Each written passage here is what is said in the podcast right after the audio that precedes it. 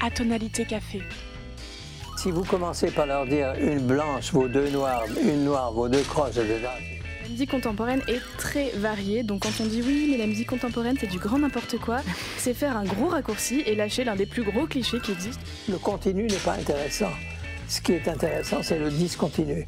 Et comment on organise le discontinu Et bonsoir à toutes et à tous, et bienvenue dans Atonalité Café, l'émission dédiée à la musique contemporaine et aux jeunes créateurs et créatrices. Samedi dernier, euh, je parlais de musique avec un nouvel ami à moi euh, autour d'un thé et de petits gâteaux. Avec quelques disques en fond sonore et à un moment, il me lâche Oh là là, Michael, qu'est-ce que j'ai envie d'entendre quelqu'un chanter devant moi. Et voilà, en une phrase, on a tout résumé. On a plus envie que jamais d'entendre des cordes vocales résonner. Et ça fait longtemps avec l'équipe qu'on a eu envie de dédier une émission à la voix et plus précisément au chant. Et donc nous y voilà. Euh, pour ce faire, euh, donc on a interviewé et discuté longuement avec Hélène Faucher. Euh, et voilà la fin de ma présentation. Comme d'habitude, je fais bien mon travail. et exactement, exactement. Et donc, comme d'habitude, je suis accompagné de mes fidèles acolytes du cœur. qui sont donc Aline. Donc, salut Aline. Salut. Et toi aussi, toi aussi, tu as chanté et tu chantes, je crois. Oui, alors j'ai chanté. Je chante beaucoup moins ces derniers temps aussi parce que bah voilà, je, fais, je faisais du chant choral et tu bah, bois trop de café, c'est ça Ouais, c'est plus possible. Mais oui, oui, j'ai chanté, j'ai chanté dans, dans, ma jeunesse. Ah, eh bien, ça, ça doit faire longtemps. Et donc on a aussi Naomi, Naomi euh, qu'on retrouve, euh, qu'on retrouve avec nous. Hello. Voilà, euh, voilà. Donc, euh, on a, on a, en fait, ça fait, comme je disais dans ma présentation, ça fait longtemps, longtemps, longtemps qu'on a envie de parler de chant. Ouais. Euh, surtout toi, surtout toi, Aline, d'ailleurs, je crois. Oui. Et, et, finalement, c'est la, je trouve que c'est la meilleure occasion où, le, où, toutes les voix sont tues euh, pour se faire maintenant, même si. Même si là, on n'entend pas vraiment nos voix, on entend le résultat numérique, vu qu'on est en différé. Au moment où tu as dit ça, ça a bugué. Je ne sais pas si, si, tout le monde a entendu ça aussi que moi, mais c'était magnifique. Et le ben résultat voilà, numérique. Le... voilà, numérique, ce sera la prochaine, euh, la prochaine virgule. Euh, et, euh, et, donc, voilà, on a plus en, envie que jamais de nous entendre, d'entendre des gens chanter, d'entendre la voix des gens, d'entendre les formants, oui, ceux qui forment la voix, la, la voix de, de, de, chaque personne, de chaque individu. Et, euh, et donc on a, on a décidé d'inviter Hélène Faucher. Euh, donc Aline, tu peux peut-être euh, nous présenter le personnage en quelques temps et puis euh, le, thème va les thèmes qu'on va aborder avec elle. ben oui, Hélène Faucher, c'est donc une artiste lyrique. Elle est, elle est soprano. Et comment dire, j'avais eu la chance de la rencontrer lors d'un séminaire à Paris 8, un séminaire tenu par Alain Bonardi sur la voix et la voix chantée et son traitement électronique. Donc on avait fait un peu une masterclass avec elle pour voir les modes de jeu, machin, et comment transformer la voix. puis voilà, on avait proposé soit des pièces mixtes, soit des pièces électroacoustiques toutes issues d'enregistrements de, sa voix ou de ou alors on faisait des partitions pour, pour elle voilà, et du coup, euh, bon, bah, elle a suivi, elle nous en parlera dans l'interview, mais elle a suivi un, un, parcours assez classique euh, qui, petit à petit, à force de rencontres, c'est euh, agrémenté parce qu'elle a jamais suivi, le, elle a jamais pardon, arrêté non plus la, pratique d'un chant plus classique, mais qui s'est voilà, agrémenté de musique contemporaine euh, au fil des années et des rencontres. Voilà. Eh bien, super. Ben, donc, on va, on va tout, de suite, euh, tout de suite commencer avec cette interview euh, ultra qualitative euh, pour, le, pour, pour, les gens, pour, enfin, pour l'audio en tout cas. Euh, c'est toujours compliqué, on est toujours sur, sur Zoom, sur Zencast ou sur d'autres plateformes. Et après donc cette première partie d'émission, donc on continuera avec ce qu'on a appelé notre pot pourri de, de, nos, de nos références sur, euh, on, va, on va parler de, de, de pièces qu'on adore, qu'on adore qui, qui utilisent la voix. Et donc, euh, tout de suite, donc, on se retrouve avec Aline, moi et donc Hélène Faucher. Euh, merci beaucoup, Hélène Faucher, d'être présente et de, venir faire un entretien avec nous sur Radio Campus Paris. alors, je propose qu'on commence, qu'on mette les, pieds dans le plat tout de suite en vous demandant assez directement quel est votre parcours en tant que chanteuse, votre formation, le moment où vous êtes professionnalisée. Voilà. Bon, j'ai un parcours pour une part très classique, en tout cas pour le début. J'ai suivi le chemin du conservatoire, conservatoire de Paris. Voilà, je me suis très rapidement, j'ai un, je me suis orientée vers un enseignement diversifié, enfin, pour moi complémentaire. J'ai toujours pratiqué énormément la musique de chambre.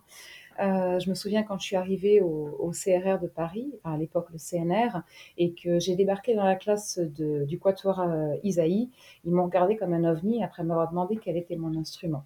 Et, c'est là que j'ai commencé, enfin moi je me suis accrochée parce que j'avais vraiment envie de faire de la musique de chambre. Il y a un répertoire monstrueux pour la voix, euh, toute, toute formation confondue. Et c'est là que j'ai commencé à les découvrir tout, un, tout un tas d'effectifs de musique de chambre euh, avec voix euh, tous plus passionnants les uns que les autres.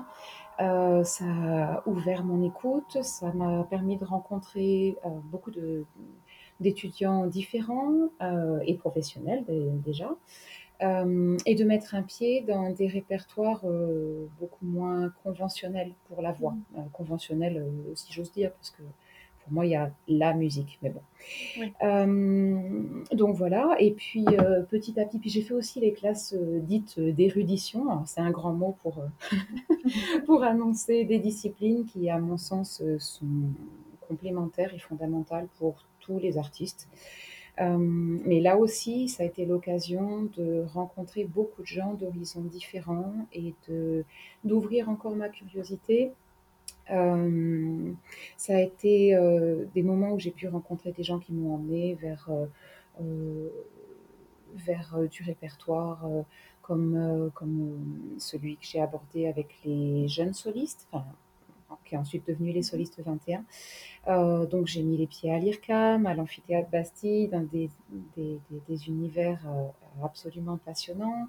J'ai abordé la musique euh, contemporaine avec les œuvres de Kayasa Ariao, de Klaus Huber. C'est des gens que j'ai rencontrés, que j'ai eu la chance de rencontrer donc, très tôt.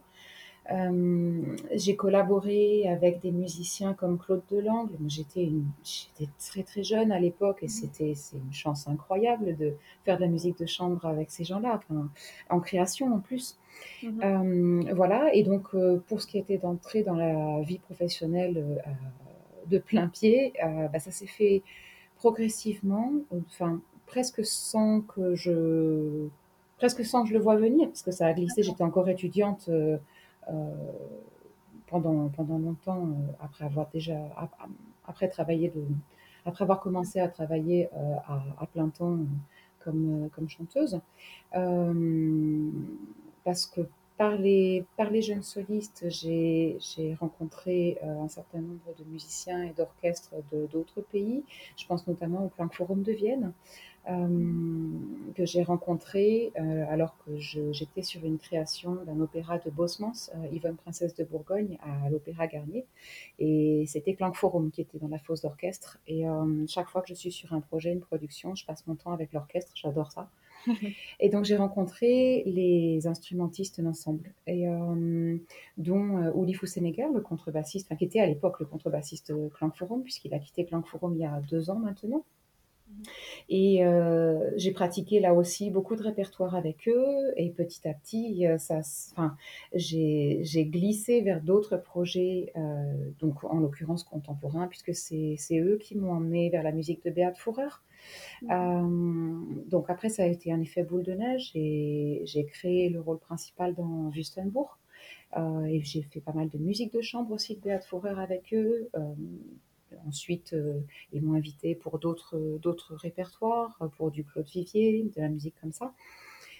Je dirais avec des exigences vocales très différentes en fait, euh, enfin très, très éloignées de, ce pourquoi ils m'avaient invité initialement. Euh, voilà, et petit à petit, petit à petit, en fait, je suis, je suis arrivée à collaborer avec d'autres d'autres ensembles parce que j'avais été entendue avec Clan Forum, j'ai été invitée par Contrechamp, par l'ensemble moderne, euh, ensuite par l'ensemble intercontemporain. Enfin voilà, ça s'est fait euh, pièce par pièce et à chaque fois toujours de, je dirais de bouche à oreille en ce sens que les organisateurs euh, ou directeurs d'ensemble ou, via, les, via leurs instrumentistes m'entendaient sur scène et venez me rencontrer pour que pour qu'une collaboration avance. D'accord. Voilà. super, merci beaucoup.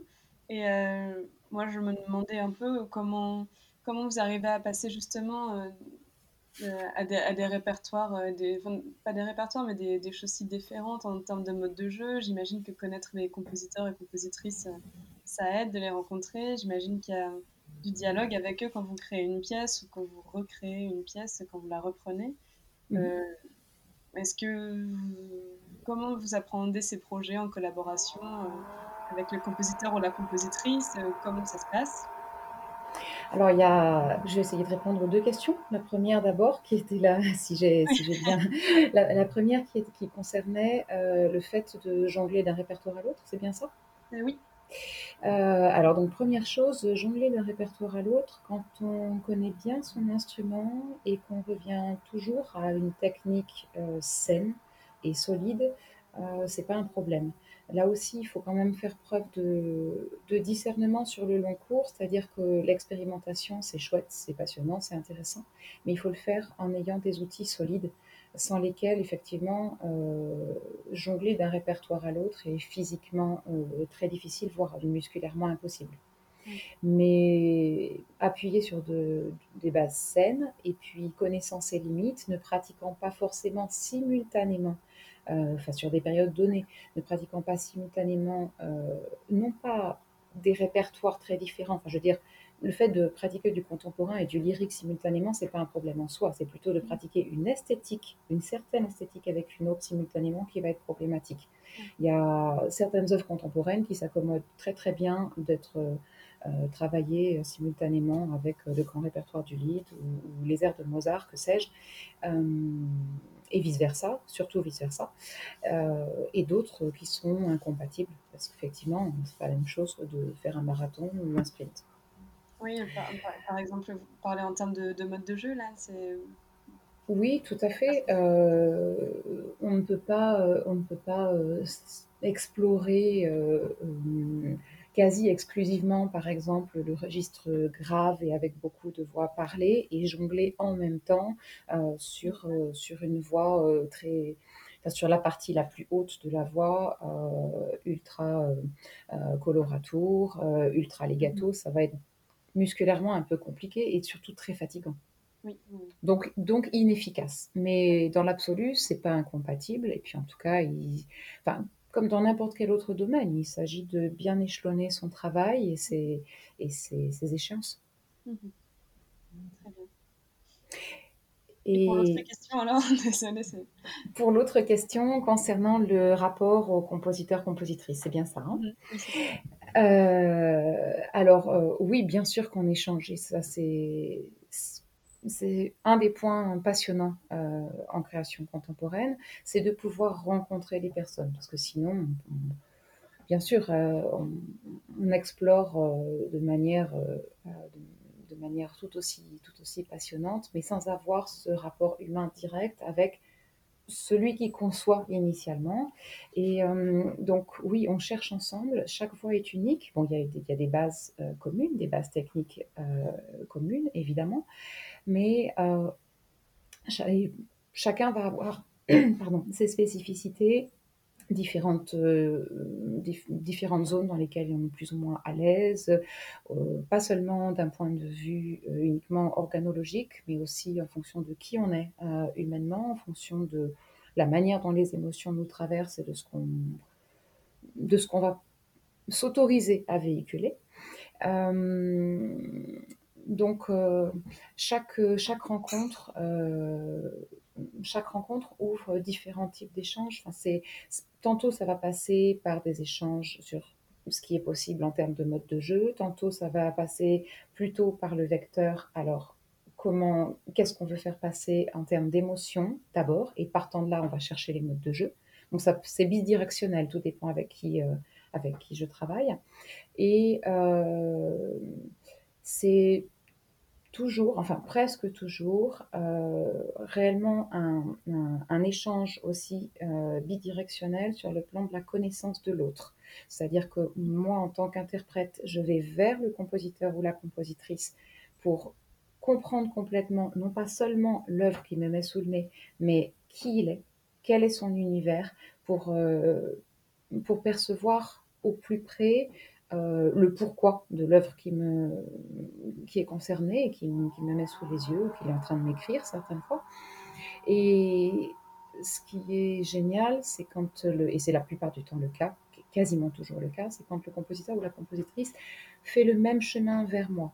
Euh, mhm. Sinon, pourquoi s'adresser à tel euh, chanteur ou chanteuse ah plutôt qu'un autre? Enfin, ça, voilà. Euh, Pour explorer ensemble les possibilités et, et être au plus près d'une expression authentique. L'idéal étant donc de, de s'imprégner l'un l'autre. Mhm. Oui. D'accord. Et, et, donc, est-ce que vous pouvez, par exemple, nous, nous présenter nous présenter un projet qui a, qui a particulièrement bien fonctionné et euh, qu'on pourrait écouter un petit peu en guise, en guise de, de, coupure un petit peu Oui, tout à fait. Euh, alors, je vais vous parler de Ubural, Ubiquité de Vito Jorai. Vito Jorai, c'est un ami euh, que j'ai rencontré il y a maintenant plus de dix ans à l'Académie d'Acante, à l'époque à Metz, avec Claude Samuel. Et euh, donc, euh, pour lui, ça a été une découverte de m'entendre euh, dans la musique de Beat Führer. Et il a sans cesse cherché comment collaborer avec moi, comment donner naissance à, un projet qui collait complètement à ce qu'il percevait de ma voix, de ma personnalité et de tout ce qu'on pouvait en faire sur le plan expressif. Et euh, il a pris son temps, euh, il a cherché la possibilité qui vraiment concordait pour lui euh, par rapport à ce qu'il avait en tête. Et trois ans plus tard, donc en 2013, il m'a invité pour une pièce qu'il m'a composée pour soprano et ensemble, avec l'ensemble moderne à l'époque qui est une, une œuvre, euh, qui, ce sont des farces, euh, des farces pour soprano et ensemble. C'est un hommage au roi Ubu de Zimmermann. Et donc ça, c'est quelque chose qui est né complètement, enfin la, la genèse euh, s'est faite main dans la main de, A à Z. Pendant les trois années qui ont précédé la création de cette œuvre, Vito Jorai est venu m'écouter sur scène partout où il a pu en Europe. donc vraiment, il a fait un, il a dressé un, tableau euh, artistique, euh, musical et humain de moi. Et il m'a écrit une pièce complètement sur mesure. Donc d'abord dans sa version allemande, euh, Ubural, donc créée à, à Crèche Biennale de Francfort en 2013 sous la baguette de Brad Luhmann. Et ensuite, dans sa version française, donc qu'il a réécrite, Ubiquité, euh, que nous avons donné à la Philharmonie de Paris en janvier 2017 sous la baguette de Mathias Pincher avec l'ensemble intercontemporain et avec un livret qui avait été euh, réécrit, réadapté en français par euh, Bernard Banoun.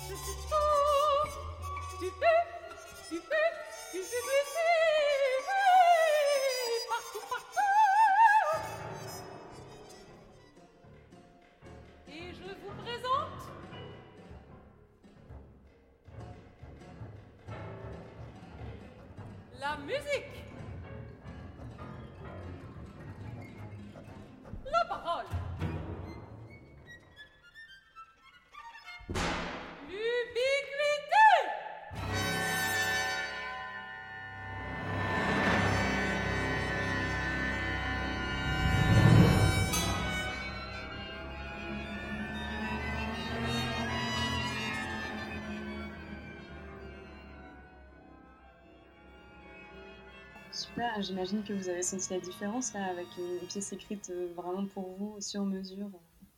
Alors, euh, oui, oui, complètement. Bah, comme à chaque fois que c'est écrit complètement sur mesure. Après là, c'était une œuvre de longue haleine parce que c'est un peu plus de 20 minutes de pyrotechnie vocale. Euh, c'est voilà, en, quatre tableaux plus prologue, en gros.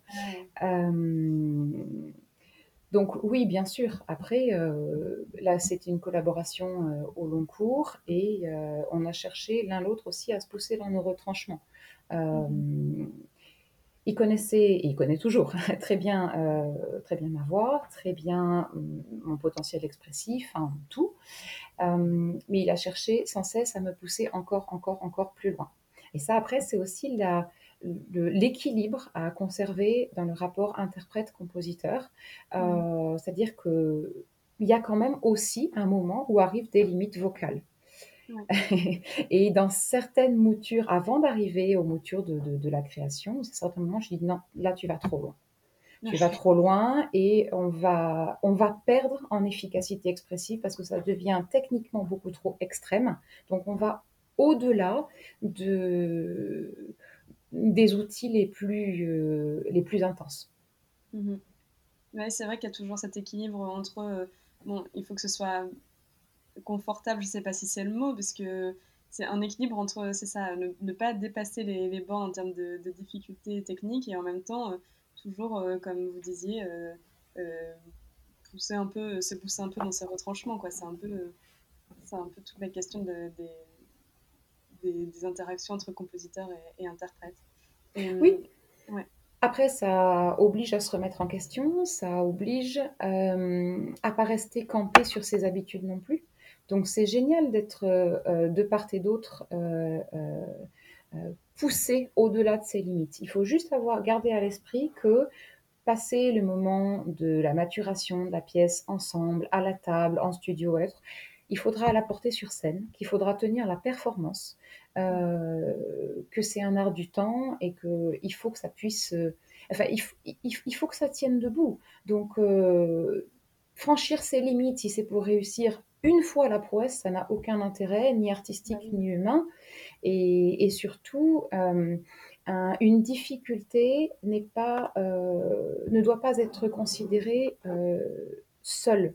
C'est-à-dire que quand on, quand on a une œuvre, a fortiori quand elle est de longue haleine, euh, il faut additionner toutes les difficultés de la partition avant de pouvoir mhm. juger si oui ou non c'est au-delà de nos limites ou non.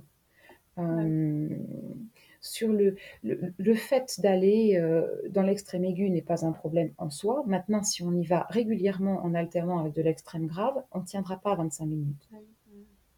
C'est d'ailleurs ce que vous nous, avez, vous nous aviez transmis, parce que moi j'ai eu la chance de, de, participer à un séminaire que vous conduisiez avec Alain Bonardi à, Paris 8 sur la, voix chantée et son traitement électronique. Mm-hmm. Et effectivement, c'est ce que vous nous répétiez sans cesse, mais qui est dur aussi à intégrer en tant que compositeur ou compositrice. On ne sait jamais vraiment bien, on ne pratique pas à votre niveau. C'est difficile à intégrer, je l'imagine bien, mais finalement, il faut s'efforcer de l'intégrer pour la voix, comme il paraît évident de l'intégrer pour les instruments. Ah, bien sûr. Parce que, euh, alors, euh, je pense que je vous en avais parlé à l'époque du séminaire, parce que ça me semble, enfin, en, tout cas, ça participe de la même idée. Euh, je me souviens très très bien, quand j'étais au conservatoire, j'ai souvent prêté main forte aux classes de composition, mais aussi aux classes d'écriture. Et dans les classes d'écriture, il y avait chaque, enfin, pas chaque année, mais régulièrement, écriture dans le style 2. Et quand c'était dans le style de, de, de compositeurs qui avaient énormément fait pour la voix, en général, j'allais mettre les pieds pour, euh, pour prêter main forte, pour, euh, bah, pour que les œuvres soient, pour, que les, les, les, œuvres des étudiants en écriture soient données, même pour le jury de fin d'année. Et ce qui m'a frappé, c'est que justement, la grosse différence que je voyais, euh, j'ai rencontré beaucoup de gens qui étaient très très brillants. Mais entre ceux qui étaient très brillants et ceux qui étaient brillants et savaient faire pour la voix, la différence était la suivante, à savoir que, par exemple, quand c'était écriture style Strauss, tous savaient euh, écrire la voix dans un style Strauss avec toutes les difficultés possibles et imaginables. On reconnaissait très bien Strauss, c'était magnifique, c'était génial de ce, de, ce point de vue-là. Mais ceux qui étaient vraiment bons, à mon sens, qui, dans ce sens, qui n'avaient pas intégré que le style Strauss d'un point de vue écriture, mais qui avaient intégré le rapport à la voix de Strauss, c'est ceux qui avaient compris que précisément Strauss c'est extrêmement difficile, mais il ne met jamais toutes les mêmes difficultés en même temps. Parce qu'il sait très bien qu'on ne tient pas la longueur et que ça n'a aucun sens sur le plan expressif. Mhm. Ça participe de la même chose en fait. Bah, ça va m'amener à ma prochaine question qui est la question de la transmission.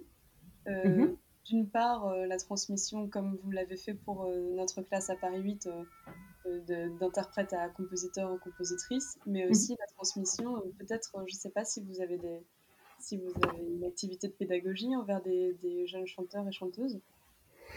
Non, je l'ai fait un peu, mais j'étais beaucoup trop jeune et, euh, je me trouve encore trop jeune pour ça. Sauf, euh, alors occasionnellement, je, je, trouve ça passionnant. Euh, dans le cadre du séminaire dont vous parlez, j'ai trouvé ça très chouette, mais parce que j'étais complètement à ma place. En tant qu'interprète vis-à-vis de jeunes compositeurs, je suis dans mon élément complètement. Maintenant, vis-à-vis de jeunes chanteurs et chanteuses, pour moi, c'est trop tôt. Alors je dis pas que je dis pas qu'il n'y a pas des pédagogues, euh, excellents pédagogues euh, très jeunes, très tôt. Euh, c'est pas comme ça que moi je me, perçois. Euh, une voix, ça évolue toute la vie. Un parcours, le parcours d'un chanteur sur scène, c'est très long et une grande part de ce qui fait la richesse de l'enseignement euh, de la voix, c'est l'expérience de scène. La scène est notre meilleur professeur et ça, on ne le redira jamais trop. Donc, euh, il faut quand même avoir un long, très long parcours derrière soi pour, pour pouvoir guider au mieux des jeunes chanteurs. Sur le long cours, j'entends. En masterclass, pourquoi pas. En workshop, autour de certaines œuvres bien précises ou alors euh, autour d'un autour d'un d'un répertoire donné. Euh, ok. Mais pour accompagner sur le long cours, sur une année scolaire complète, je me sens pas encore prête. Mhm. Mhm. C'est quelque chose qui viendra plus tard. Il y a trop, il y a encore beaucoup de domaines pédagogiques qui doivent être digérés et même par rapport à mon propre parcours vocal. Mhm. Très bien, merci. Euh, euh, moi, j'avais peut-être une, petite question. Justement, euh, tout à l'heure, on parlait de la, depuis tout à l'heure, on parle, on parle de la scène. Et tout à l'heure, on a, on a vaguement, vaguement évoqué l'enregistrement. et alors moi, de manière un petit peu, un petit peu peut-être un petit peu, un petit peu hasardeuse, j'ai envie de vous demander comment ça se passe un enregistrement avec la voix en fait, avec cet instrument justement qui a ses limites. Et, et alors moi, moi, je me souviens d'enregistrements qu'on a fait bah, dans le cadre du conservatoire, par exemple, euh, avec 8, euh, 9 prises ou 10 euh, prises. Et par exemple, comment on aborde un enregistrement avec la voix? C'est-à-dire sur le plan de l'endurance? Oui, sur le plan de l'endurance, même sur le plan du rendu, enfin, un, petit peu sur tous les plans. Alors, ça se prépare en amont. Le plan de travail, enfin la, la, la, la gestion du temps d'enregistrement euh, se prépare bien en amont, partition à l'appui. Euh, et c'est génial quand il y a euh, un, vrai partage avec, avec le chef. D'accord. Voilà. parce qu'effectivement, de pointer du doigt où on aura besoin de s'attarder, dans quel ordre faire les choses, voilà. Mais après, ça se gère exactement comme avec n'importe quel autre instrument. Dire un instrumentiste, on n'entendra peut-être pas la fatigue de la même manière, mais enfin, si l'enregistrement n'est pas euh, conduit de manière professionnelle, on va entendre la fatigue au fil de la journée et le résultat sera aussi désastreux. Donc pour moi, c'est la même chose. D'accord, d'accord, d'accord. Bah, c'était juste une petite parenthèse qui m'intriguait. Voilà. non, non, c'est vraiment la même chose. Après, euh, là aussi, il faut bien se connaître est un, est un, un, bon outil et savoir dire non, là, stop, pour pouvoir être efficace pour la suite, on y revient après, ou alors on commence par ça, mais euh, il faut savoir se laisser guider, d'accord, mais il faut pas hésiter à dire ce qui nous correspond et ce dont on a besoin. Enfin, c'est indispensable de rester fidèle à soi-même, à ce qu'on est soi. Bah, moi, j'aimerais bien parler d'un projet, euh, rien à voir, enfin, rien à voir, si, ça reste entretien avec Hélène Fauchard, mais je, voulais un peu euh, vous entendre parler de votre projet Narcissus et Echo, mm-hmm. euh, que j'ai entrevu dans vos actualités. Mm-hmm. Alors, ouais, je veux juste en parler euh, comme ça. Alors, Narcissus et, Echo, c'est un opéra de chambre de Jet Schwartz, qui est donc composé pour voix, alto, l'instrument, deux percussions, orgue électronique. Euh, c'est donc un tout petit effectif et c'est une œuvre euh, qui initialement a été pensée pour euh, voix de contre-ténor et qu'on a fait là donc avec voix de soprano, avec l'accord bien sûr du, compositeur, qui, s'était rendu compte des limites du choix de la voix de contre-ténor vu le type d'écriture vocale pour lequel il a, il a opté, le type de puissance, type de zone, enfin voilà. Euh, et c'est une, une œuvre qu'on a donnée à Everk Freiburg euh, en octobre dernier, enfin qu'on a recréé. Voilà, euh, le sujet est bien sûr issu des métamorphoses d'Ovide, de la quatrième métamorphose autour du, mythe de Narcisse et du personnage de Narcisse. Et c'est un projet qui nous a tous, enfin, au sein de cette toute petite équipe, qui nous a profondément nourris et portés. Parce que musicalement, c'est génial. Euh, humainement, on a eu la chance de se retrouver euh, au sein de l'équipe à, un degré d'exigence euh, aussi élevé chez, tout le monde. Et cette qualité humaine rejoignait la qualité artistique. Donc c'était extra. Et puis, c'était encore plus peut-être un, bon moment pour faire ce type d'œuvre parce que le sujet de Narcisse euh, est d'une actualité euh, assez, assez bouleversante.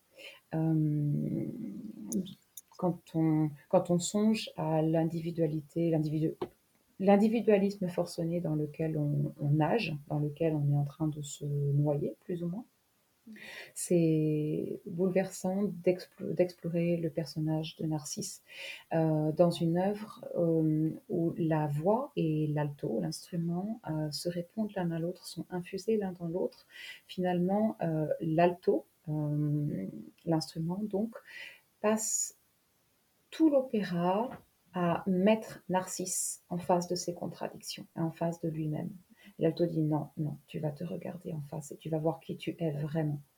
Reconnais-toi toi et méconnais-toi jusqu'à euh, jusqu'à la disparition du personnage, jusqu'à sa fracture complète. Super. Et moi, ce qui m'a ce qui m'a marqué, j'avais vu une, une, petite vidéo, euh, c'est une, espèce de, mise en scène euh, mm-hmm. quand même assez particulière. C'est à la fois mise en scène, mais pas c'est pas non plus un opéra. Enfin, c'est si si, c'est considéré comme un opéra. Si, si, c'est un opéra en deux actes.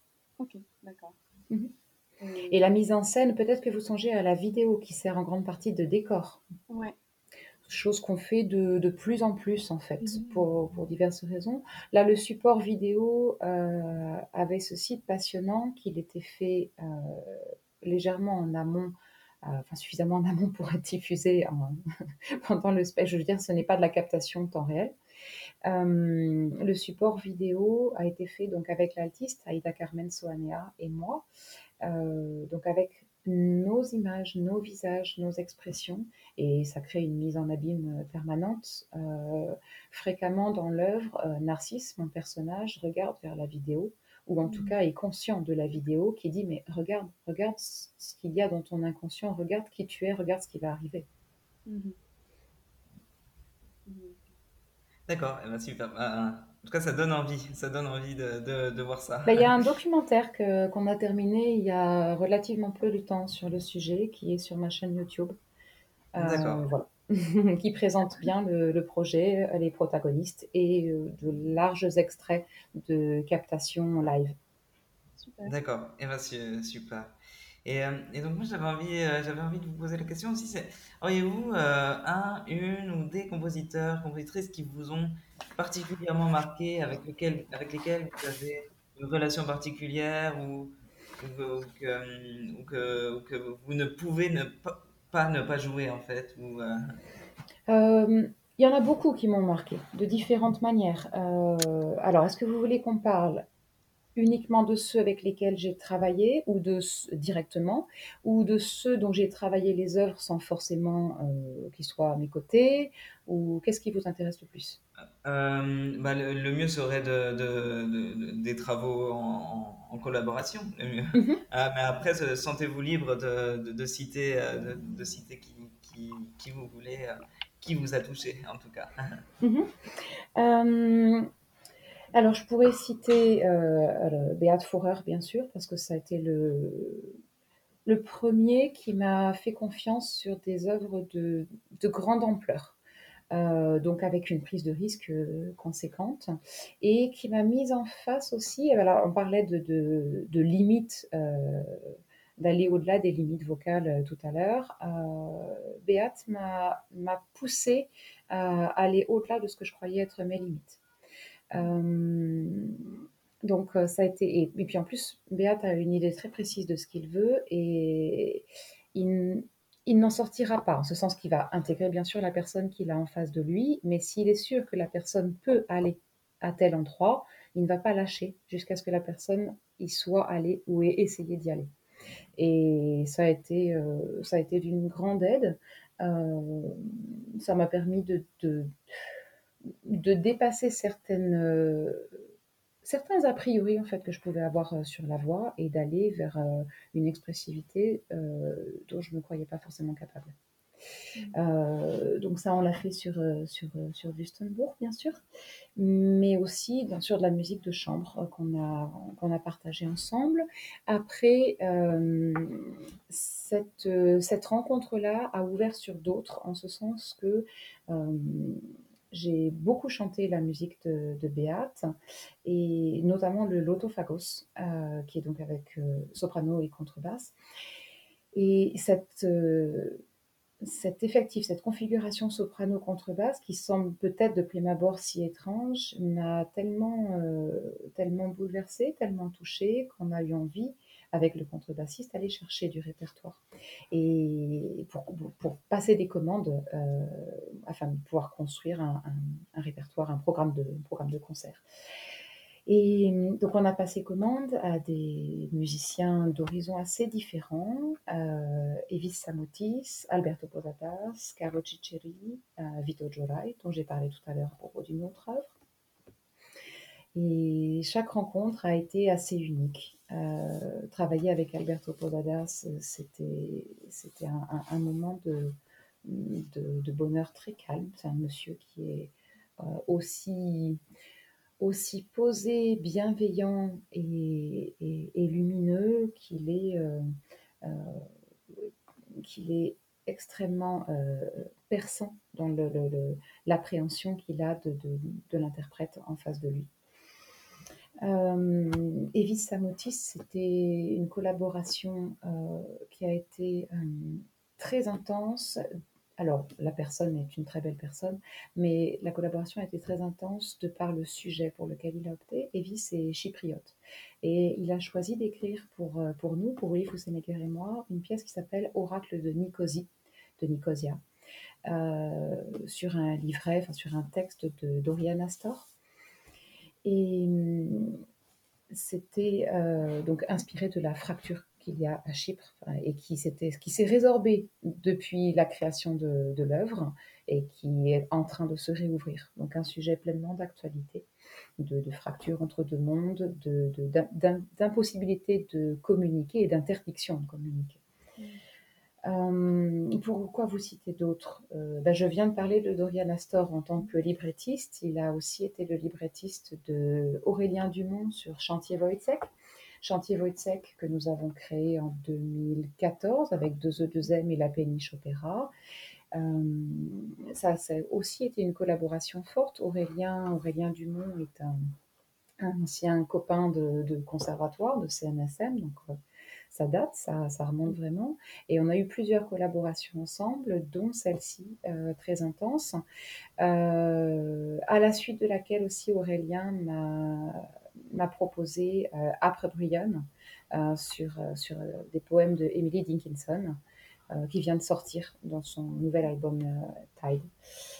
Voilà, donc les, collaborations se font sur le, peuvent se faire certaines fois sur le très long cours, puisque là on parle de d'une relation qui a 12 ans. qui vous cite ah. Dites-moi.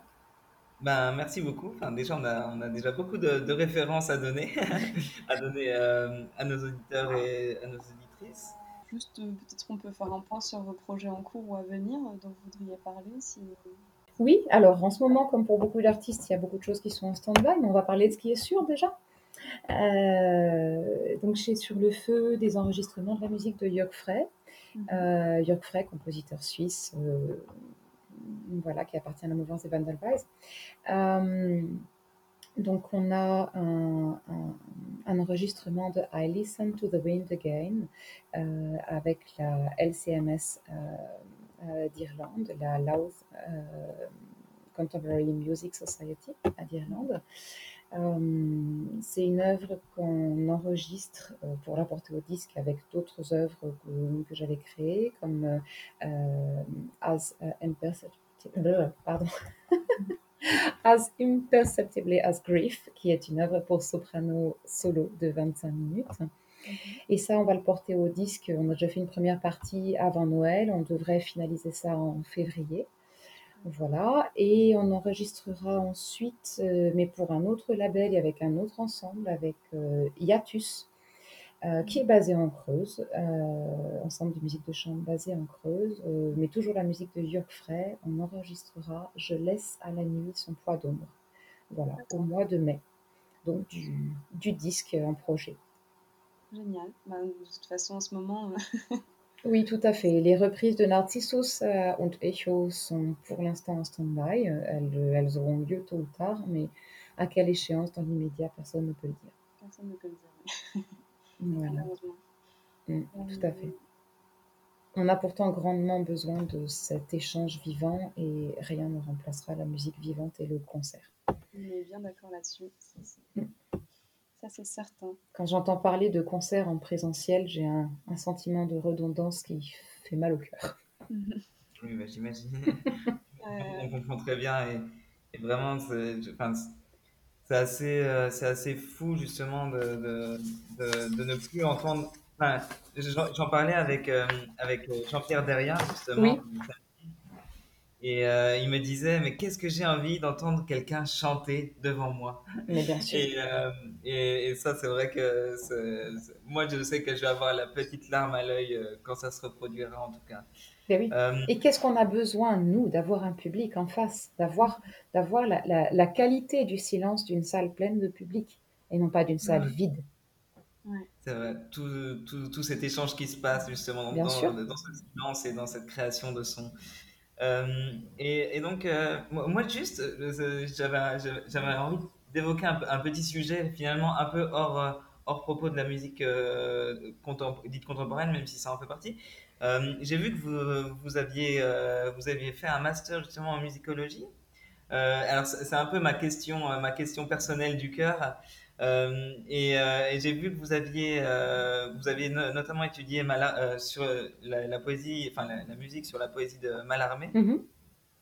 Et, et vous, pouvez, vous, pouvez, nous parler un peu de cette expérience d'enregistrer de l'enregistrement des trois petits des trois petits poèmes de Stéphane Mallarmé de Ravel par exemple parce que moi j'adore j'adore j'adore ces pièces là et vous pouvez nous, nous, parler un peu de cette expérience euh? Oh, Qui n'avait pour le coup rien à voir avec, euh, avec mes études universitaires, parce que c'est arrivé euh, un une bonne dizaine d'années après, euh, 12 ans même après. Euh, après, j'ai toujours adoré Malarmé et j'aime toujours autant. Et je me suis régalée aussi avec les improvisations de Boulez. Enfin voilà, on pourrait parler des mises en musique de Malarmé pendant des heures, mais ça nous emmènerait très très loin. Mais pour en venir donc à précisément l'enregistrement euh, des, des, trois, des trois Malarmé de Ravel, euh, bah, c'est du live euh, qu'on a. Oui, c'est oui, c'est du live. Je, je pense que ça figure en ligne, mais c'est peut-être pas très clair. Euh, et c'était un moment euh, absolument extraordinaire. En fait, dans ce programme-là, il y avait euh, Salomé Haller qui donnait le Pierrot lunaire, et avec deux E2M et la Grande Écurie de Malgoire. donc, ça a été des rencontres humaines fabuleuses. Salomé, je l'avais déjà rencontré pour des, pour des concerts pour les 90 ans de, de Boulez, euh, mais j'avais encore jamais rencontré Malgoire en, vrai, et j'ai eu la chance de le rencontrer avant qu'il avant nous quitte. Euh, j'ai adoré chanter les trois Malarmés pour de vrai.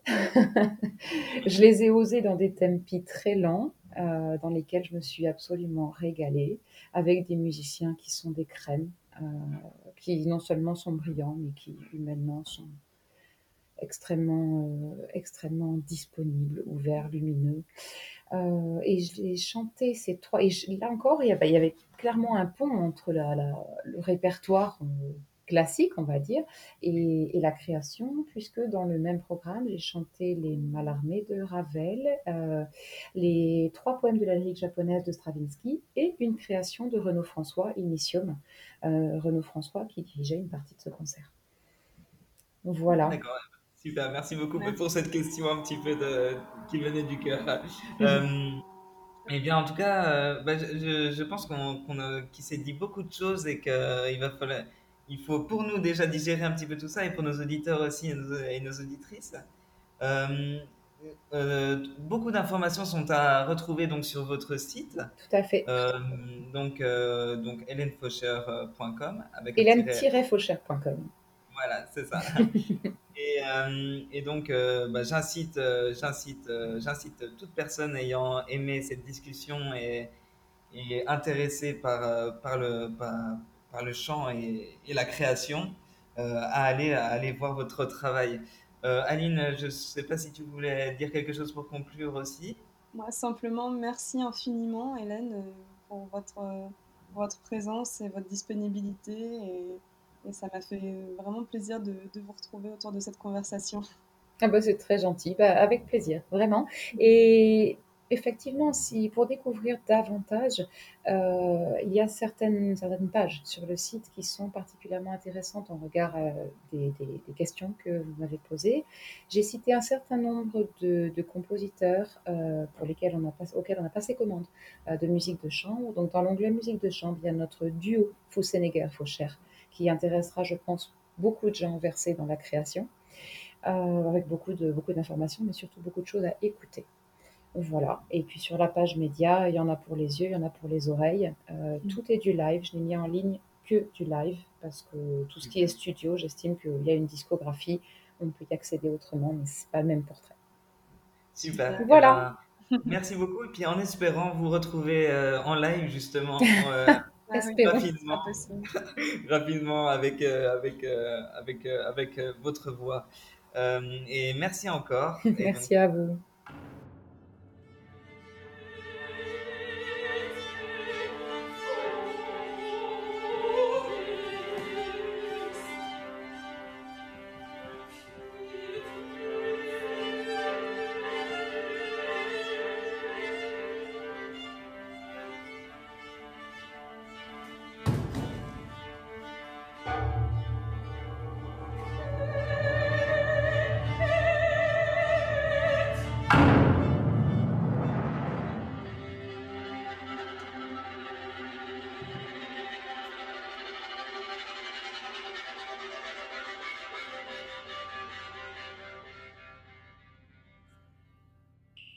Es gibt kein Zurück mehr. Ich und du.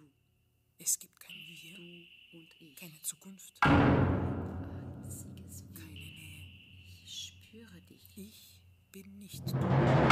Du bist nicht ich. Noch näher.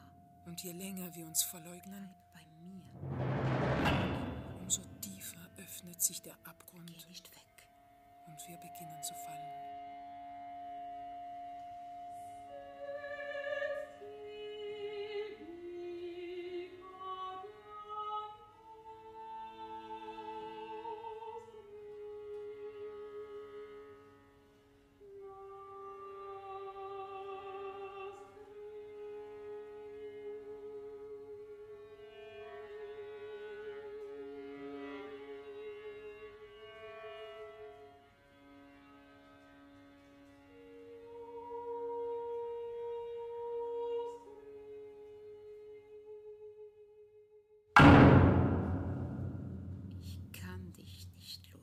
Immer noch greift deine Hand nach dem, was nicht erreichbar ist. Ich halte dich fest. Wach. Komm. Endlich auf. Gib mir deine Hand. Du bist mein.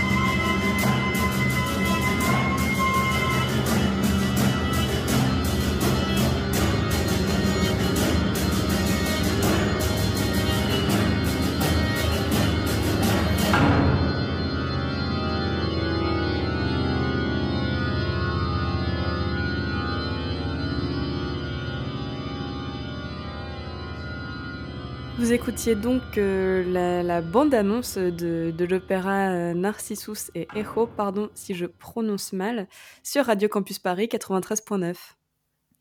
Et oui, donc on est de retour euh, hors des studios, hors des studios, mais et donc toujours, toujours ensemble, ensemble à distance, on va dire.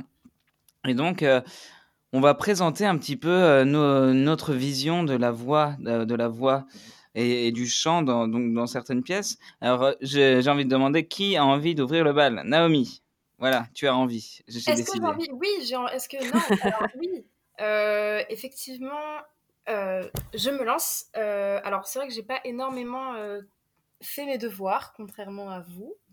Il y a beaucoup de choses, enfin beaucoup de choses en même temps, si peu de choses euh, qui me viennent à l'esprit quand on me parle de voix dans la musique contemporaine. Je pense qu'on en parlera plus tard, mais euh, on peut pas passer à côté euh, de Berriot et de sa femme Cathy Berberian et des pièces qu'ils ont écrites en collaboration, comme la Stripsodie ou la Sequenza pour voix.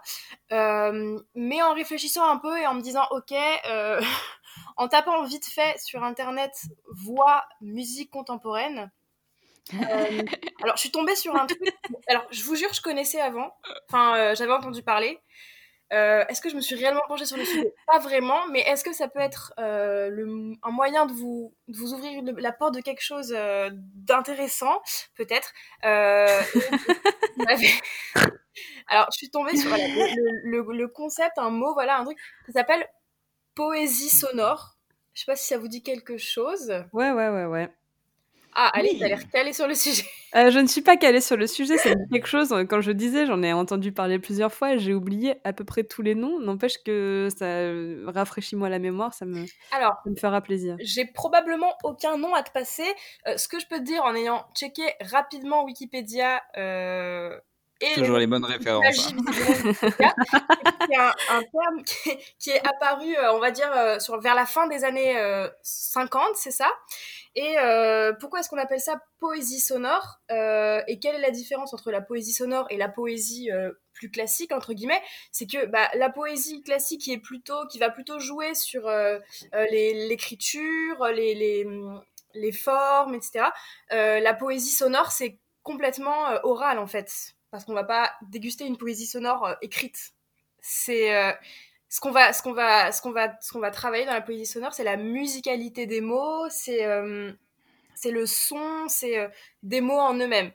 Donc généralement, quand on écoute des poèmes sonores, euh, vous me direz si, si je dis n'importe quoi, mais c'est des choses qui n'ont pas spécialement de sens, mais qui ont plutôt du sens dans la musicalité, dans la sonorité, enfin de ce qu'on entend des, des mots et des sons. C'est bien, c'est bien ça? Euh, bah, je te fais confiance. Je, je fais Oui, moi confiance à aussi, moi aussi, Wikipédia. je Je fais fais confiance. confiance à Wikipédia. Non, Et- franchement, loin d'être Euh, experte. Je, je, je pourrais pas me prononcer là-dessus. Et alors, est-ce que tu as des, des exemples sonores à nous proposer? J'ai un ami qui m'avait fait écouter euh, une poésie sonore un peu étrange. Euh, et du coup, je l'ai appelé pour qu'il me donne le, le titre. Et c'était euh, un poème de Bernard Heidsieck. Heidsieck. J'espère que je le prononce bien. On espère aussi. Euh, et euh, le poème s'appelle le poème s'appelle Vaduz, Vaduz, qui est euh, Vaduz, c'est la capitale de la principauté de- du Liechtenstein. Ok. Et euh, d'après euh, d'après Wikipédia, hein, toujours, euh, ce fameux Bernard euh, Heidsieck, c'est un, pio- un pionnier de la poésie sonore. Donc euh, ça peut être un bon début, je pense, même si on n'est pas dans de la jeune création. Euh, je pense que ça peut être un bon début. Donc on peut, on peut écouter euh, ce, un extrait de ce fameux poème sonore. Carrément. Eh ben, allons-y. Il y a des Vous êtes toujours sur Radio Campus Paris, dans la tonalité café. Autour de Vaduz, il y a des Allemands. Il y a autour de Vaduz des Tyroliens. Il y a des Saxons. Il y a autour de Vaduz des Bavarois. Il y a autour de Vaduz des Silésiens, des Tchèques. Il y a autour de Vaduz des Slovaques. Il y a autour de Vaduz des Magyars. Il y a des Slovènes. Il y a des Ligures, des Vénitiens, des Italiens, il y a des Provençaux, il y a des Savoyards, il y a tout autour de Vaduz des Lorrains, des Alsaciens. Il y a autour, autour de Vaduz, il y a des Polonais, il y a des grands Russes, il y a des Ruthéniens, il y a autour de Vaduz des Tziganes, tout autour de Vaduz des Ukrainiens, tout autour de Vaduz des Monténégrins, tout autour de Vaduz des Romains, tout autour de Vaduz des Serbes. Il y a, il y a tout autour. Et donc c'était euh, Vaduz, tout autour de Vaduz, par euh, Bernard Hetzek, Siek, euh, qui date de 1974, donc un pionnier de- du poème sonore. Euh, donc là, on, on se faisait la remarque, donc euh, il il utilise un, un délai ou pas, non? On sait pas, c'est di- c'est difficile à dire, j'arrive pas à savoir s'il il utilise un. il y a des moments où un- il est quand même à Ouais. mon avis, il- décalé. Ouais, il, cas, il re- il refait au-dessus, je pense. c'est un poème entre lui et lui-même. Ouais, ouais. Alors là, la, la- la différence avec d'autres pièces qu'on va aborder plus tard, c'est que là, on est sur de la poésie, donc euh, c'est la déclamation, euh, donc c'est parlé en fait. Ouais, c'est la voix euh, parlée et pas chantée. Et remarque, elle est, on va sans doute en parler après parce qu'elle est beaucoup utilisée. Il y a même le, euh, des choses entre les deux, le Sprechgesang. euh, Ouais. euh, D'ailleurs, j'avais une question pour euh, Aline, toi qui es euh, chanteuse. euh, oui, oui, oui, oui. euh, Est-ce qu'on parle, à proprement parler, de mode de jeu Ouais, c'est marrant parce que je me suis posé la question euh, lorsqu'on a fait l'entretien avec Hélène Faucher. Et, euh, et ben oui, parce que bon, de toute façon, moi j'aime pas trop qu'on différencie, et d'après ce qu'a dit Hélène, Hélène, euh, elle non plus, qu'on différencie le- la voix de- des autres instruments de musique. Mm. C'est en fait, on peut considérer ça comme un instrument de musique. Moi, quand on dit les musiciens et les chanteurs, je suis là genre quoi? Ouais. mais, bon, ça arrive souvent en fait, hein, mais bon, soit après c'est un peu un abus de langage parce qu'on dit musicien pour instrumentiste, bref. Euh, moi j'ai envie de parler de mode de jeu pour, le, pour la voix, euh, parce que c'est c'est du, enfin, c'est du jeu aussi en fait, on joue la voix, mais, mais peut-être qu'il y a des gens qui aiment pas trop. J'avoue que en fait je peux pas Non, trop. mais complètement, bah, moi je suis, je suis complètement d'accord avec toi. euh. Je suis pas tout à fait d'accord avec toi sur le fait euh, qu'on peut, euh, euh, qu'on- qu'il ne faut pas vraiment différencier parce que finalement, euh, dans la voix, euh, il y a du sens. Enfin, justement, je reprends nos cours avec euh, avec notre bien-aimé Jean-Yves Bernard. Euh, justement, le, du le texte, sens ouais. qui intervient et, euh, et, et c'est le plus sou- enfin souvent c'est utilisé comme ça en tout cas. Et du coup. euh, du coup, là, là, ça devient un peu un troisième. euh, c'est comme euh, une 3D en fait. C'est comme si tout, tout arrivait en 3D. Enfin, le, le- le son arrivait en 3D. Il y a une autre perspective qui arrive et du coup, et, et pareil, euh, considérant les formants et tout ça. Enfin, moi, de mon point de vue, c'est un- de mon point de vue d'instrumentiste, de flûtiste par exemple, parce que euh, souvent les gens ils disent que la flûte, euh, la flûte traversée, ah, bah, c'est un instrument qui imite la voix un petit peu. Enfin, c'était souvent euh, Bah, c'est un soufflant, quoi. Voilà. Ouais. Mais euh, et finalement, euh, finalement, que- je trouve ça quand même très différent et enfin ouais, je, je je sais pas trop comment en venir en venir à mon idée. Quand on explore un peu les, les musiques contemporaines, et, enfin, euh, je trouve que la voix, est, elle, elle, elle, elle va de plus en plus à vouloir ressembler à, à un instrument parce qu'on perd le côté euh, humain, en fait, quand on, quand Bah. on écoute des pièces avec des, des, des, des modes de jeu, justement, euh, fous, des timbres, des, entre parler, chanter, etc. On, en fait, la, la source, et on se dit pas forcément tout de suite c'est de la voix, surtout si derrière il y a un traitement en plus électronique euh, qui Bah, se fait et tout. Ça, Donc, euh, ouais. ça tend en fait à, se- à se confondre et à. Et, mais bon, c'est un peu aussi. Bah, pour, pour le coup, là-dessus, je vais nuancer un peu. Ce que je trouve, c'est que bah, déjà, euh, le- la, la voix, elle a été euh, longtemps, euh, elle a longtemps été utilisée. je sais pas, je veux pas dire de bêtises, mais enfin, elle était utilisée comme un instrument. On, imitait les instruments il y a hyper longtemps. merde, ça, on va couper au montage. hein. Ouais, t'inquiète. Putain, c'était à quelle époque? J'ai perdu le. Ah, putain, désolé. En fait, je viens de recevoir des messages de travail et du coup, j'ai Ouais, un petit coup de stress. Euh, Bon, je reprends. La voix, elle a souvent été, elle a déjà été utilisée comme, euh, euh, comme euh, en imitant les, des instruments de, de musique. Euh, c'est pas seulement, ça revient effectivement, mais c'est même pas tellement imiter, c'est juste essayer de voir comment on peut faire autre chose que, comme disait Michael, qu'en ayant du sens, qu'en ayant une dimension sémantique avec du texte. N'empêche que la voix, là par exemple, ce qu'on vient d'entendre, la, la- la poésie sonore, bah, il y a un peu les deux dimensions. Quoi. Il y a à la fois le texte et en même temps, on peut arrêter d'écouter le texte et écouter euh, euh, les textures avec euh, les consonnes et tout. Enfin, il y a un peu les deux dimensions. Du coup, effectivement, c'est pas totalement comme un instrument. J'allais un peu fort en disant ça parce que c'est un peu un truc de. j'ai- J'aime pas qu'on cloisonne non plus trop entre instrument Ouais. et chant, quoi. Mais effectivement, c'est c'est- c'est pas possible que ce soit considéré exactement pareil, parce que le fait est que bah, c'est pas tout à fait pareil. Effectivement, avec la voix, il peut y avoir du texte, même si c'est pas, euh, c'est pas, euh, Ouais. c'est pas tout le temps le cas. Bon, désolé, je suis pas hyper Après, claire non, que je raconte, mais.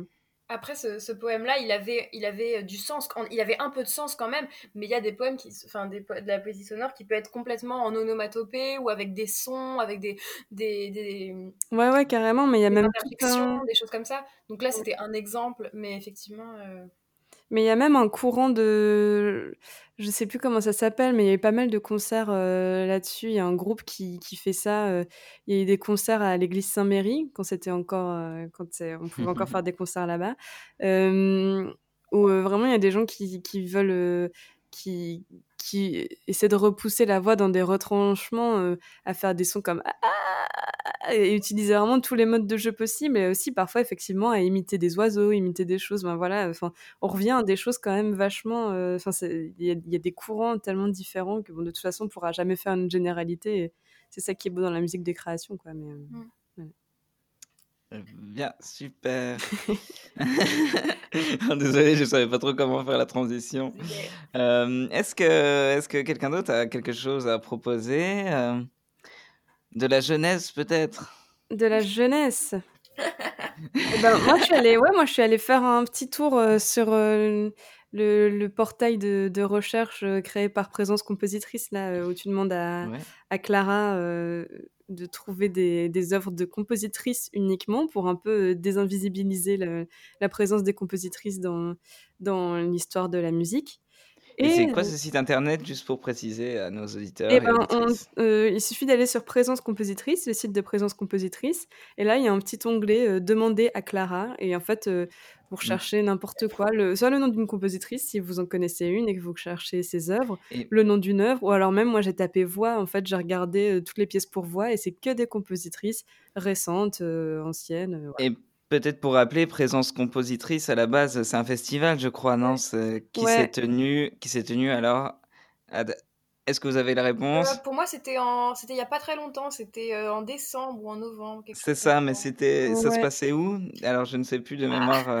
Ah, pr- euh, ta- présence, il me semble que c'est à- c'est c'est, euh, au centre Alors, le, Pompidou, le- présence euh, normale, c'est à la Maison de la Radio, Ah, c'est à la maison de la radio, mais mais la présence compositrice, il me semblait que ça a été, c'était ailleurs. c'est pareil. Non, c'est pas pareil Ok. Euh, tu, tu, tu, tu, tu.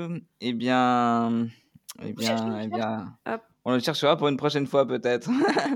Euh, en tout cas, en tout cas, c'est un, dérivé de, du festival euh, Présence euh, qui a pour objectif de diffuser et de, et de créer de la musique contemporaine, on va dire, on va dire ça comme ça. Ben, le truc, c'est que moi, je trouve que bon, c'est à la fois une, une belle initiative, puisque du coup, c'est pour, euh, comme je disais, désinvisibiliser la, la présence des, des femmes euh, Mm. dans le milieu de la composition.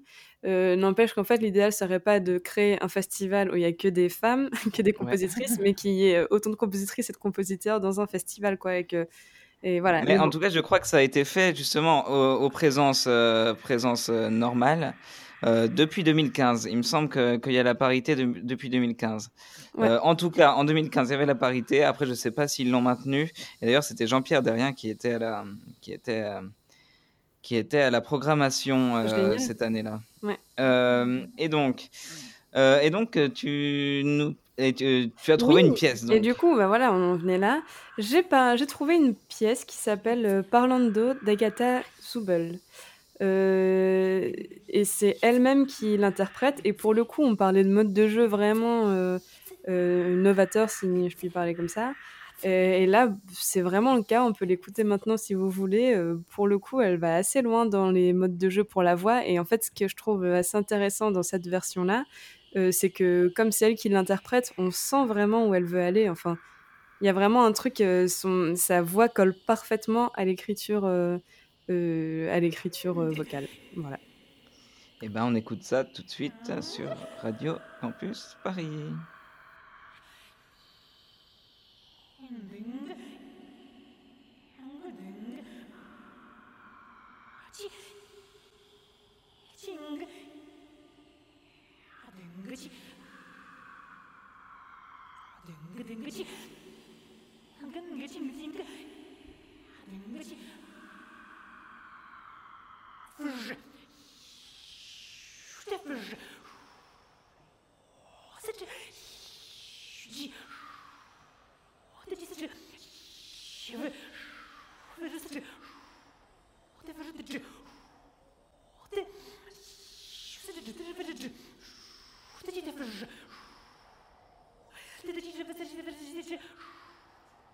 Ты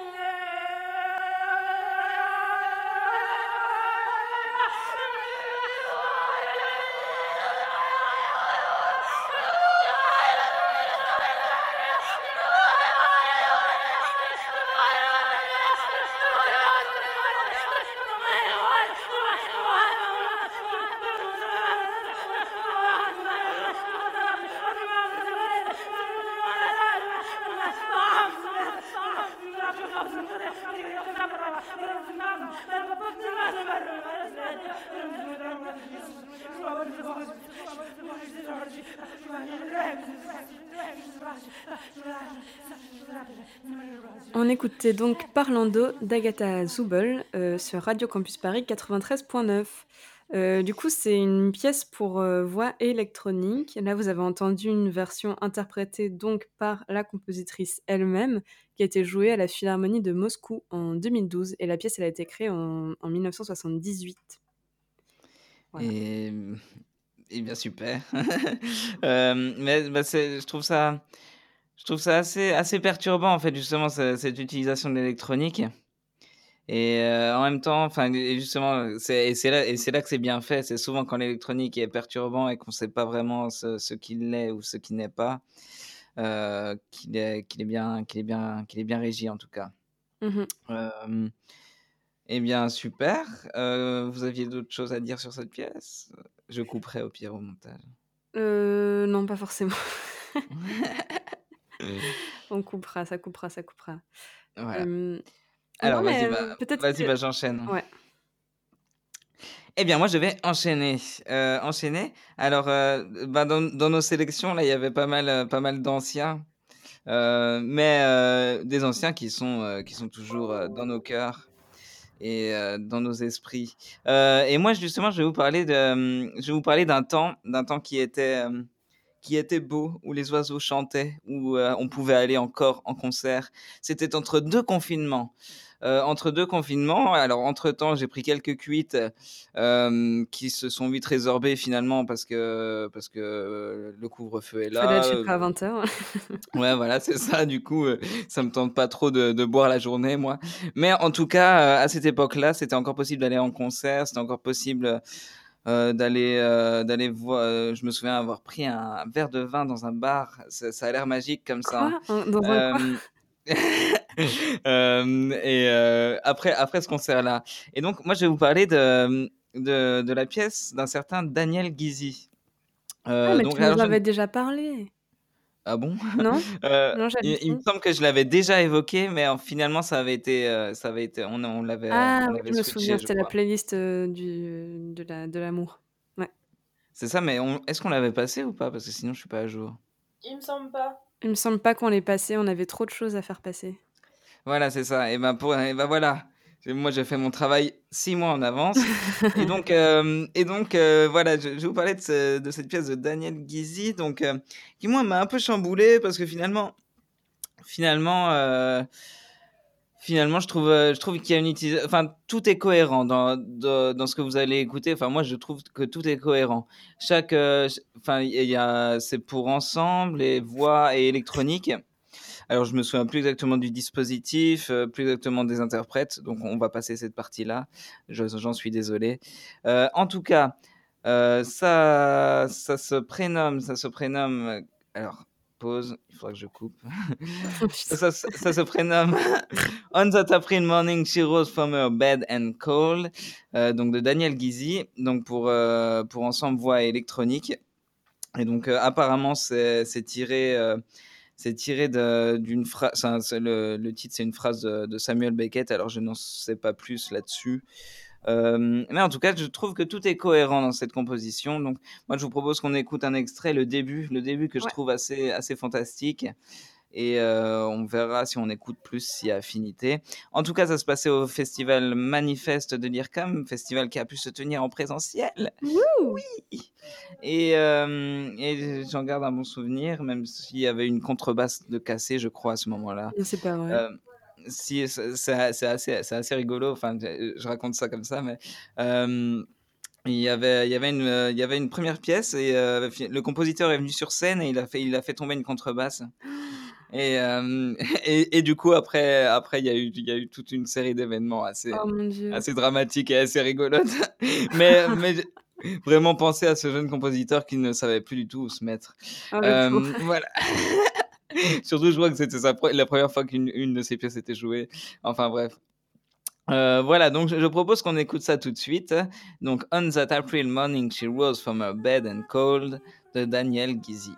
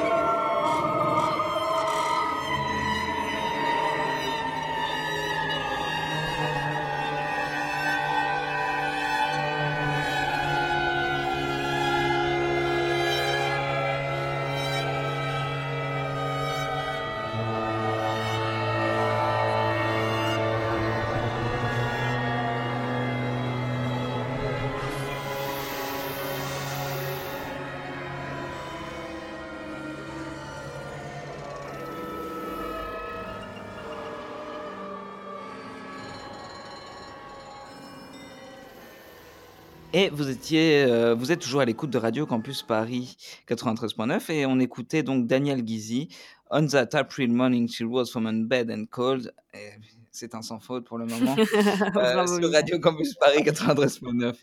Euh, donc Génial. euh, on est toujours, voilà, ouais. Bah, moi, moi, cette pièce, à chaque fois, elle me fait, elle me fait des petits frissons. Et Bah, puis, surtout mm. quand je l'avais écouté en live. euh, Par rapport à cette pièce, juste si, si je peux ajouter un truc, euh, par exemple, Ouais. là, le, le traitement de la voix, il est quand même euh, beaucoup plus, euh, enfin, la voix, elle est quand même beaucoup plus incorporée à l'ensemble instrumental que vraiment euh, en tant que voix euh, soliste, enfin, comme on imagine Ouais. une, une voix classique, quoi. Ouais, enfin, en tout Et cas, ça alterne, coup- quoi. Ça dépend des parties. Ouais, ça dépend Mm. des parties. Et finalement, le fait, euh, le fait euh, de cette phrase répétée, finalement, eh ben, je trouve que on sort, on, le, le sens est là, mais on, en sort finalement petit à petit. Ouais. Et c'est ça que je ça trouve assez intéressant. en fait. Tu peux écouter Ouais. le sens ou écouter euh, la musique ou les deux, enfin une espèce d'hybridation des deux, quoi. Moi, ce que Ouais, je trouve c'est ça. intéressant et qu'on peut peut-être, euh, euh, enfin, je trouve que le, le mixage, il est intéressant de ta version. Euh, je sais pas si c'est parce que je suis au casque, mais euh, on est Mhm. d'accord, il y a l'électronique là-dedans. hein. Ouais, ouais, ouais. Et ouais. ben, l'électronique, je trouve hyper proche. La voix, on entend bien la salle et les instruments aussi, donc c'est assez homogène, les deux vont bien ensemble. Et c'est toujours cette question de, du mixage de- des musiques mixtes. Alors. C'est compliqué, hein, je trouve. Eh bien, alors, il faut savoir que cette version, euh, alors, il me semble justement qu'elle a été enregistrée pendant les répètes. Ah. Euh, parce que c'était c'est pas la version concert parce que justement la version concert tu sais vu qu'il y a eu euh, cette contrebasse de cassé il y a eu du retard il y a eu du retard qui a été fait et du coup euh, du coup euh, du coup en fait ils ont on- enfin j'ai trouvé que cette version là en tout cas Ok, ok. Mais, elle, mais elle est bien, hein, elle est bien. C'est juste que ça pose vraiment la question. Enfin, que en fait, c'est très difficile de, au, au mixage, donc dans, pas, pas en concert, parce qu'en concert, de toute façon, euh, les Mm. haut-parleurs, euh, quand il est question de bande, euh, de toute façon, les haut-parleurs diffusent le son et le son se mélange dans la, dans la salle Ouais. en même temps que les instrumentistes et les chanteurs-chanteuses, voilà, éventuels. Mais là, euh, quand on écoute ça chez soi au casque, franchement, l'électronique souvent saute vraiment aux oreilles ou alors on entend une réverb artificielle. Enfin, j'ai vraiment toujours eu beaucoup de mal à, à mixer comme il faut des, des pièces mixtes et c'est une vraie question. Je me dis même que ça pourrait faire euh, le sujet d'une émission un Ouais, jour, mais ben, franchement, je trouve ça hyper intéressant. euh, Comment, euh, du coup, c'est vraiment une autre proposition, quoi. C'est même pas bien, mieux ou moins bien qu'en concert, c'est juste qu'il faut que ce soit une proposition euh, de fixée sur support, quoi. Enfin, c'est assez ouais. différent. Bah, les techniciens te diront oui, euh, utilise une reverb à convolution et c'est réglé avec, euh, avec la salle, mais, euh, mais enfin oui, non, enfin Enfin, en oui et non. les techniciens, en connaissant les techniciens. Et, et oui, mais ça c'est clair que c'est très difficile d'avoir d'avoir un rendu un, un rendu proche de ce qui a été entendu en concert, quoi. En Euh, fait, il faut pas, ça sert à rien de vouloir faire pareil ouais, qu'en concert, c'est juste ça, en fait. Il faut faire des ouais. choix et faire un vrai choix artistique, quoi. Mais je crois que c'est pareil dans, dans toutes les musiques, sauf que là, j'ai l'impression qu'on ne, ne le maîtrise pas encore assez. Ouais, Euh, parce, que, parce que finalement, euh, bah, c'est le cas même dans la musique classique. Enfin, un enregistrement ne sera pas du tout, euh, sera pas du tout équilibré pareil. et c'est tout un métier. Mais je, mais je pense justement que qu'il n'y a, pas- y a pas encore spécialement de formation, de choses comme ça, mis à part peut-être à l'IRCA, mais je suis même pas sûr. Euh, par exemple, de prise de son de musique mixte. Tu vois, enfin, tu sais, euh, il y, a- il y a des prises de son euh, de musique actuelle, il y a des prises de, enfin, de musique actuelle, gros, gros mot. Euh, Il y a des prises de son type classique, type baroque, etc.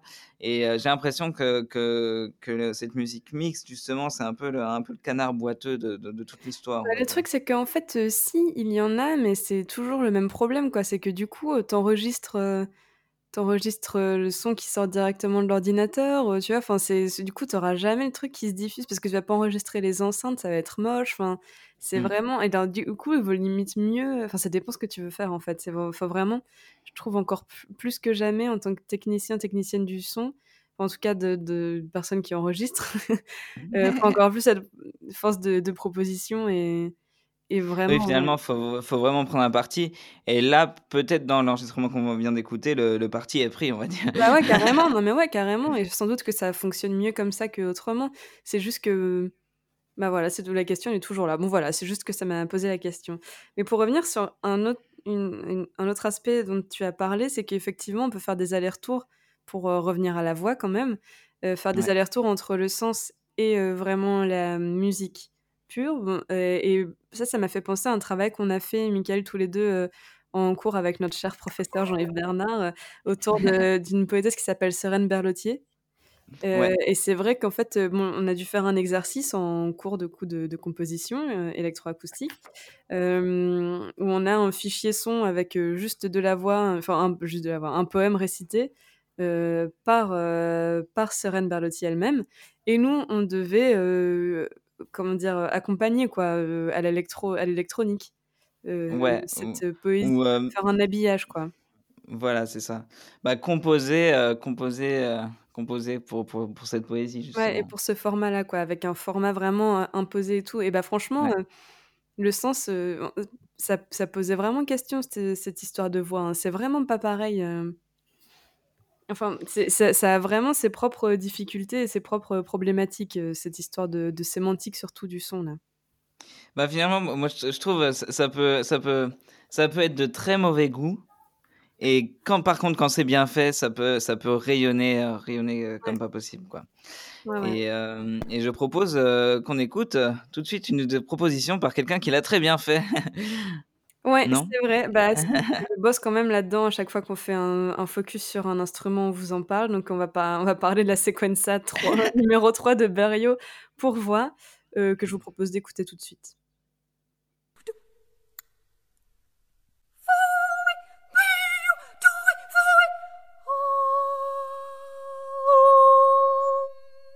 On